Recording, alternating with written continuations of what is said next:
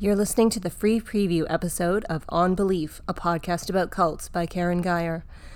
To hear the entire episode, go to patreon.com forward slash Karen Geier, K A R E N G E I E R, and sign up. It's only $5 for the entire series. Who was raised in Quiverful?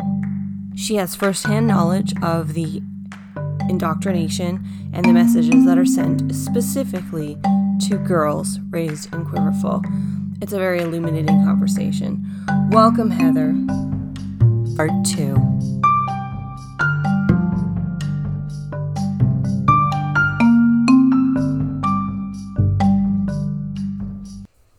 Last week, I spoke to a woman named Kathryn Joyce who wrote a book about Quiverful. This week, I spoke to a woman named Heather Doney. Heather, tell me about what it was like for you to grow up in Quiverful. So I grew up in New Orleans um, as the oldest in a family of 10 children. And my parents would say that they were Bible believing Christians. Um, they would not use the term quiverful, but if it walks like a duck and quacks like a duck, it's a duck. Um, we were pseudo homeschooled um, until I was in ninth grade. And then, due to a family intervention, all of us were put in public school. I was the only one who learned how to read um, while we were being homeschooled, but there was a, a, good amount of church influence. There was a good amount of uh, Christian homeschoolers group influence. And there was uh, a lot of uh, quiverful and Christian patriarchy ideology and, and community in what I had growing up. Um, I moved out uh, when I was 17 years old and I got far away from it, or what I thought was far away from it.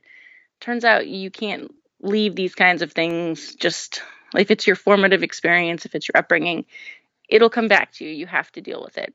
And it was while I was in grad school. Um, I went to uh, I went to Brandeis and I got a master's degree in public policy. And it was while I was in graduate school that I started getting nightmares and flashbacks. And I ended up going to therapy. And it was while I was kind of re-examining my past that I realized there is a name for this. This is a a whole structure that exists within our society, and it's very cultish.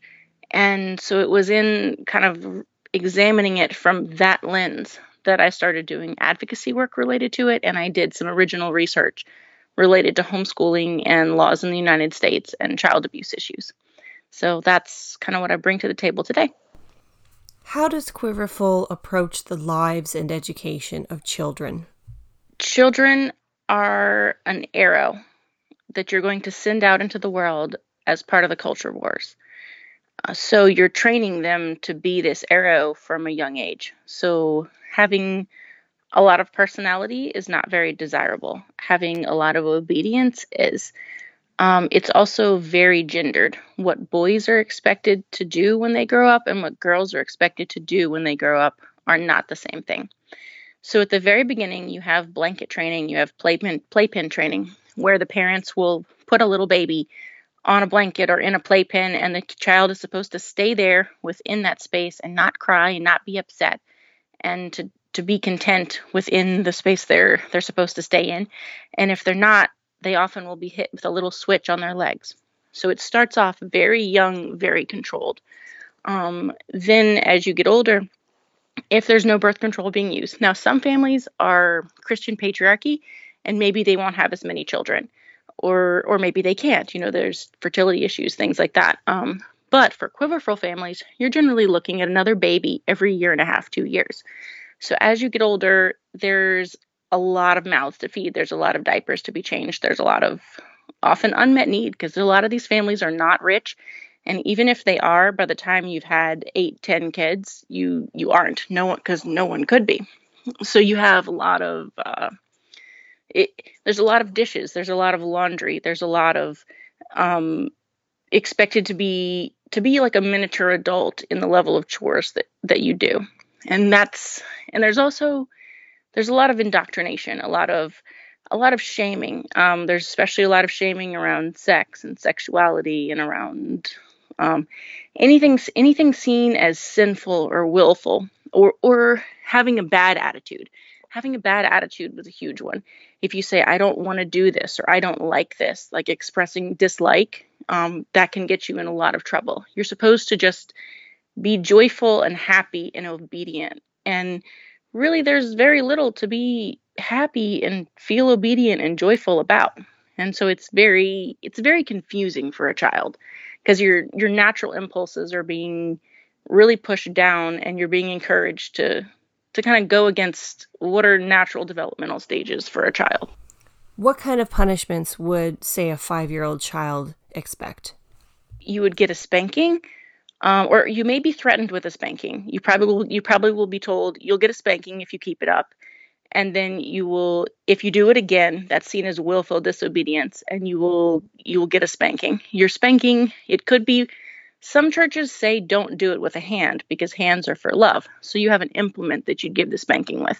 It would be a wooden spoon or a belt or or a switch or uh, rubber tubing or a glue stick. Different people actually will will have debates on which ones are better, but it'll be where you know a small child like that might get like one or two hits with it. An older a child a little bit older will probably get more. Um, someone who's getting one as a teenager would probably get a lot, but it it depends on the family. It depends on what ends up being normalized. I mean, I think of little Lydia Schatz. She was uh, an adopted girl, and her her parents um, gave her spankings for, I believe it was, it. There was her, and there was another one. Um, they, I believe it was for mispronouncing a word. I, I think that that's what it was, and she was spanked until she ended up developing hemorrhages, and she died. And so, I mean, these things the, that is a, an extreme example, but these things do happen. It's very common um, within this movement for children to get get hit enough to where they have welts on their bottom, they have a hard time sitting down. Talk to me about homeschooling. What gets taught in a homeschool environment typically for quiverful kids? That's actually, I think, one of the biggest topics that need to be discussed when it comes to the Quiverful movement because the Quiverful movement right now in the United States owns homeschooling. You have an organization called the Homeschool Legal Defense Association, and they've worked very hard to deregulate homeschooling in many states around the United States. So you have 10 states that have no regulations at all. No one will ever check on you if you're homeschooling.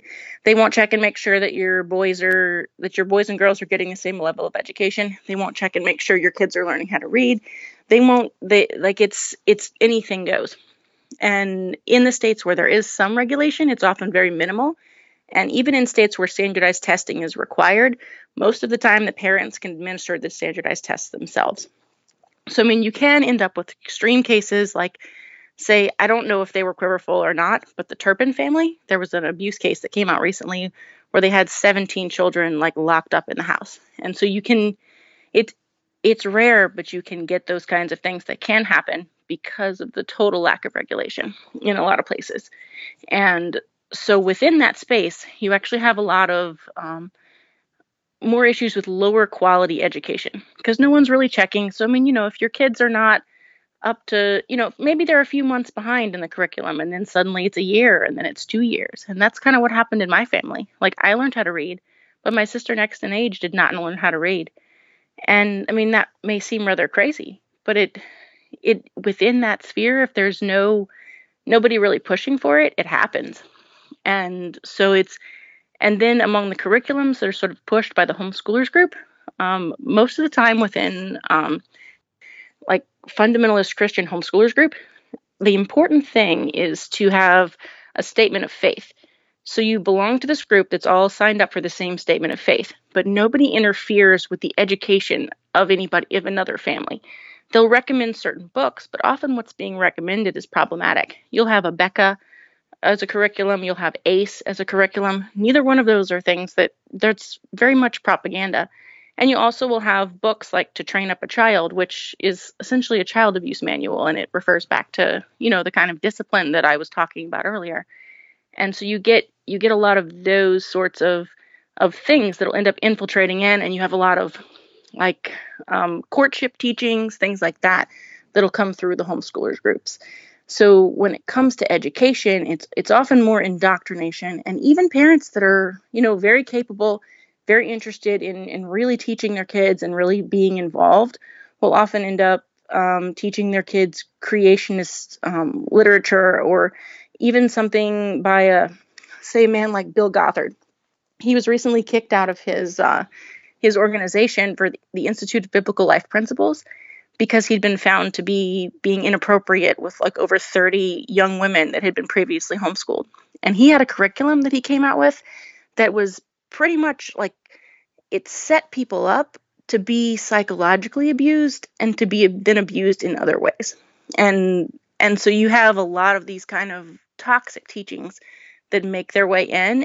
And then you also have sometimes where if a parent's having a lot of kids, it might end up being where you suddenly have your kid working for the family business just to try and stay afloat and they're not getting an education because you're trying to survive. And that happens. What do you think are the political reasons why quiverful families homeschool their kids?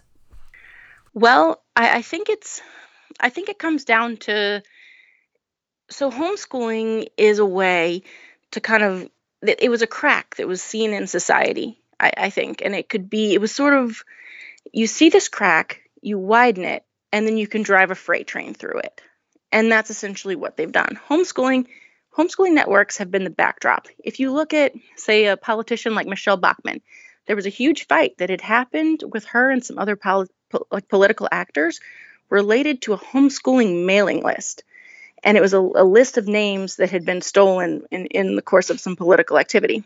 And you would think maybe this wouldn't be that important.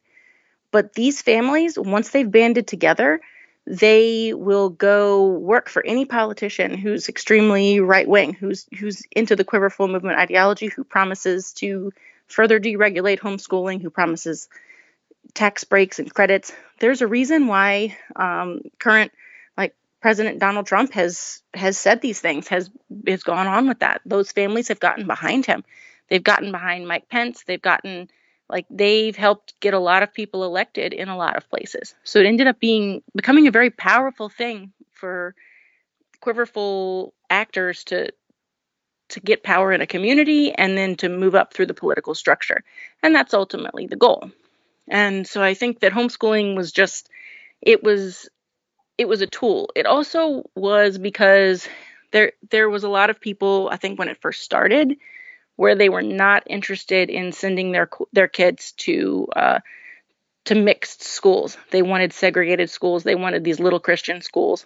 And then when there were laws that were passed that changed the requirements for Christian schools, they started homeschooling as a as a reaction to that. There also was a lot of there's a, a big thing where they're they're very against um, evolution being taught in schools and they're very against sex ed being taught in schools and those are the two topics that they think are they would like to protect their children from. And what was homeschooling like for you when you were growing up? I did a lot of cooking. I did a lot of cleaning. I did a lot of paperwork for my dad's business. I didn't as far as education there was very little. But when my grandparents intervened I didn't know how to tell time on a clock with hands. I didn't know who all the presidents were. I didn't like I could say more about what I didn't know than what I did. And it was and and socially, socially I had no skills at all. I didn't know how to talk to people my own age. I didn't know how to be around them. I didn't know what was appropriate to do and not appropriate to do. I was I was really a sitting duck for abuse when I first started uh, high school in ninth grade. I remember I got on the bus and I handed the bus driver a note from my mom and said, My mom said to give you this. And the whole bus laughed because nobody does that in ninth grade. You're at a very different developmental stage. And I wasn't allowed to to participate in that. And so it was a it was a very it was a very difficult transition to just learn all the things that I had missed. And I think for my younger siblings, they missed even more. There was a lot of uh, there was a lot of remedial tutoring that had to happen, and I'm so thankful that I had grandparents that were able to do it. Um, one of the things I do think that I actually have been very good at due to the lack of education is my reading skills were amazing. Reading kind of saved my life. Writing often, reading and writing were the things that kind of got me through it. And I also found that I'm a pretty creative person. I can build a lot of things out of other things and that's the kind of mindset you end up you end up getting i think when your education's rather non-traditional and you do have to to piece it together so i mean there are some some good things that that came out of it. But for the most part, if I if there hadn't been an intervention, I would not have been able to graduate from college. I wouldn't have been able to. It would have been very very hard. And I knew people that this happened to, and their lives have been very difficult. For more on this episode, including the rest of the interview, bonus episodes, and bonus material, including production notes, head over to patreon.com forward slash K A R E N G E I E R.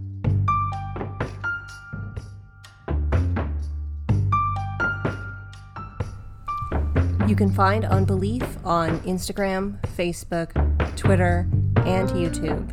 And you can visit the website at onbelief.com.